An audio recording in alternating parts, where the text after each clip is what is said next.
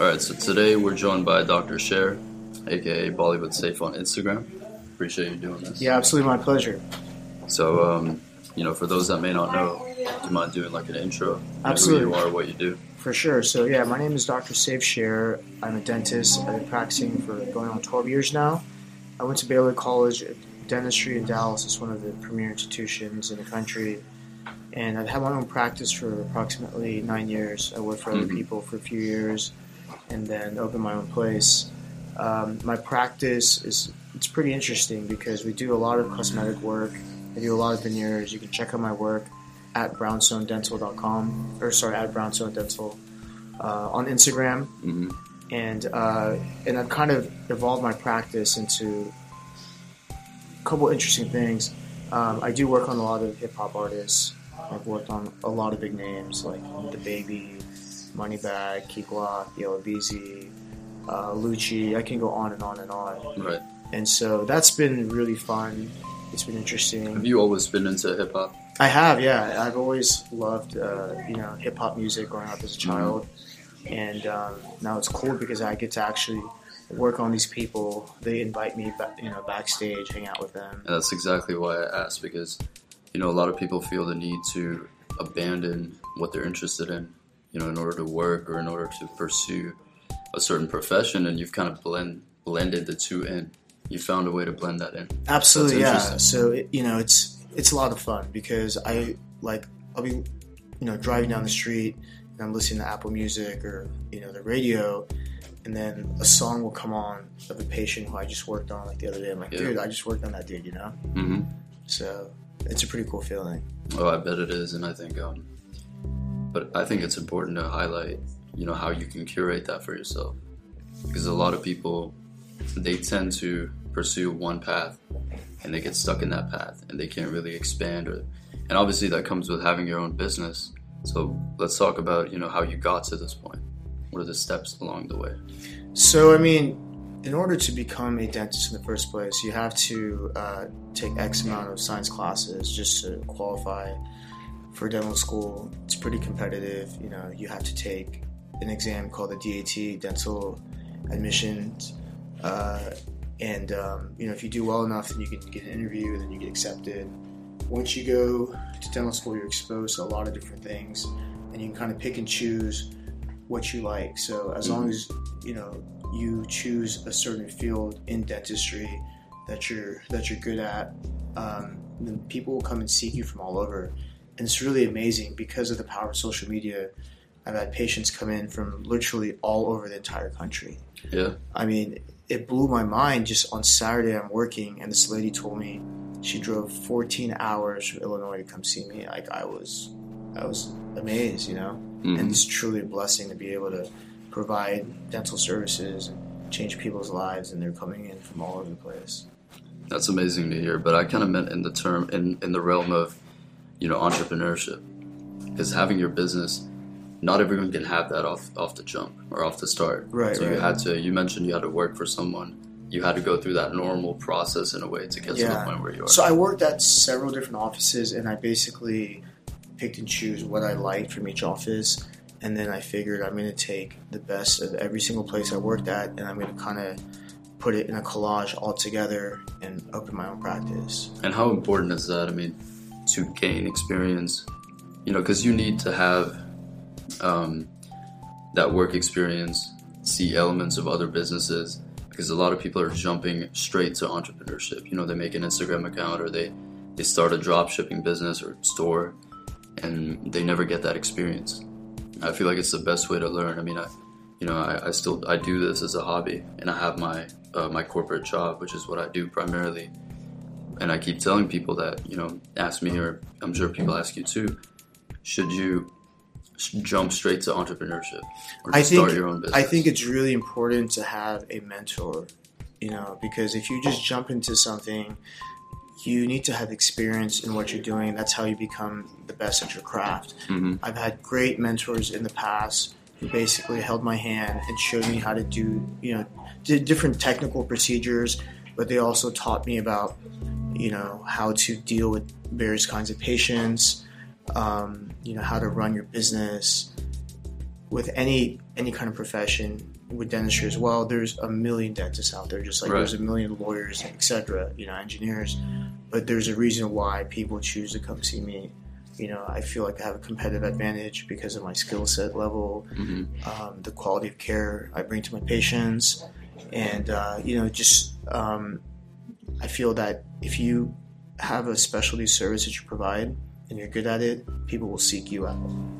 You know, you mentioned the importance of having a mentor, and I think I agree with that. I think it's super important to have one. But if you don't have one, I think we're blessed to be in an era where you can make anyone your mentor if you wanted to, in a way, right? It's not going to be a personal, you know, intimate relationship in that regard, but you can still learn and absorb from people. Absolutely, you can definitely learn and absorb from people. But I think now nowadays, with a lot of different things, people view YouTube or or like Wikipedia as the authority of knowledge, and really anybody can open some YouTube channel and say what they want and act like they're the expert or authority in that field.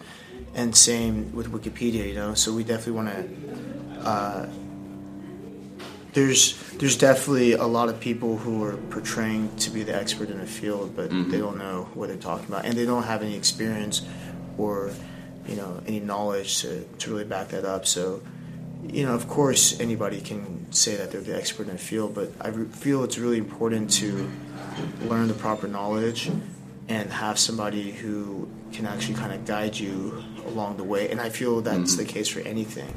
You know, whether you want to be the best photographer, if you're the best photographer in the world, it's not just going to go on YouTube and learn how to take pictures, Oh, of course not. You know, or read some stuff online. He's But I meant in terms of like the barrier, you know, that barrier is eliminated because you can't start.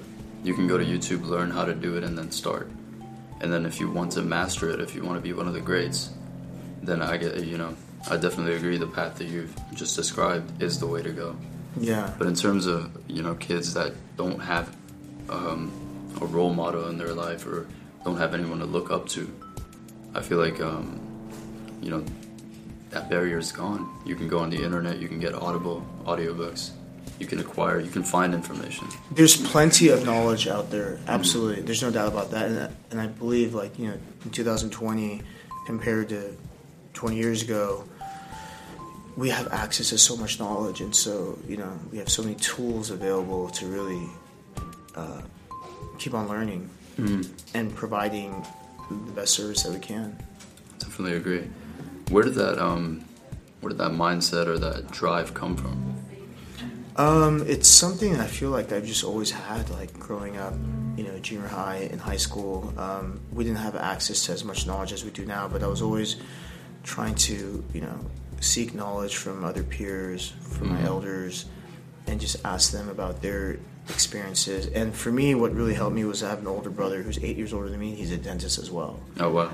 So I would go and visit him when he was working in El Paso, and um, just sit there and absorb. You know, And this is something you wanted to do absolutely, yeah, beginning.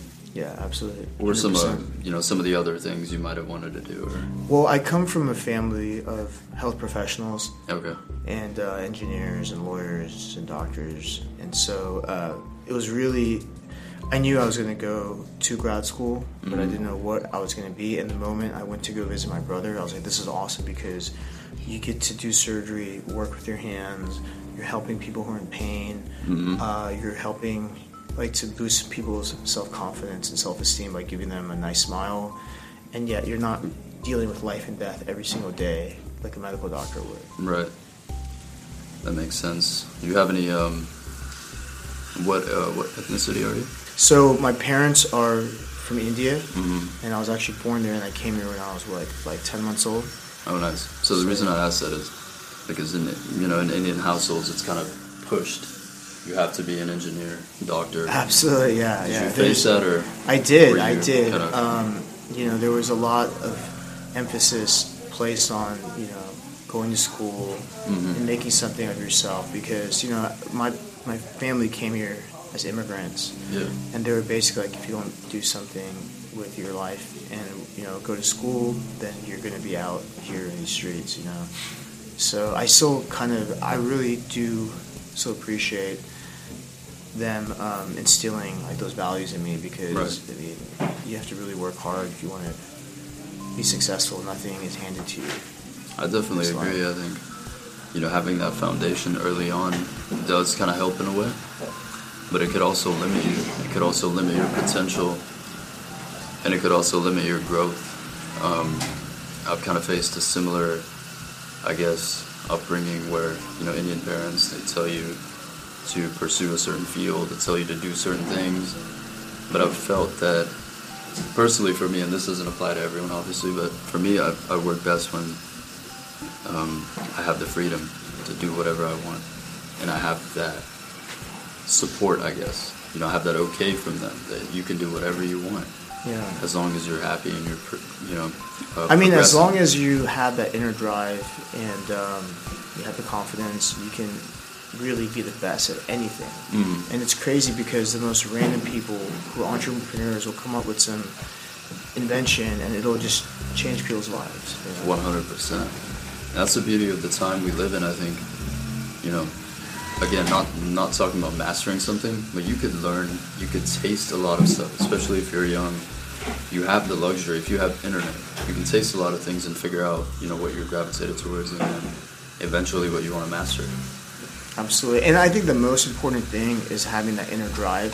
Mm-hmm. You, I mean, you just look at Kobe Bryant, for example. He's been in the news nonstop. The guy Right. was just a beast. You know, his nickname was Black Mamba. He didn't have to sit there and do these 5 a.m. drills and, you know, all these other things. He already had so much fame and wealth, but he really wanted to be the best at his craft. And Right. position in LeBron James is the same way. You know, even being in the league, what, 16, 17 years now, the guy still has a very strict diet, works out like crazy, and that's why these people are the best in basketball. It's a brilliant point. I think um, to be the best, you have to, but you can't really, you know, show people that drive or showcase how that person's feeling. And I think that's why, um, that's one of the reasons why I started doing the podcast was so that I could talk to people and hear why they think a certain way, get into the core of their drive, figure out, you know, how they're. Um, the elements of their progress, not just the end result, not just the nice car or the nice uh, watch or clothes or whatever, right? So the point is to get to break the process down.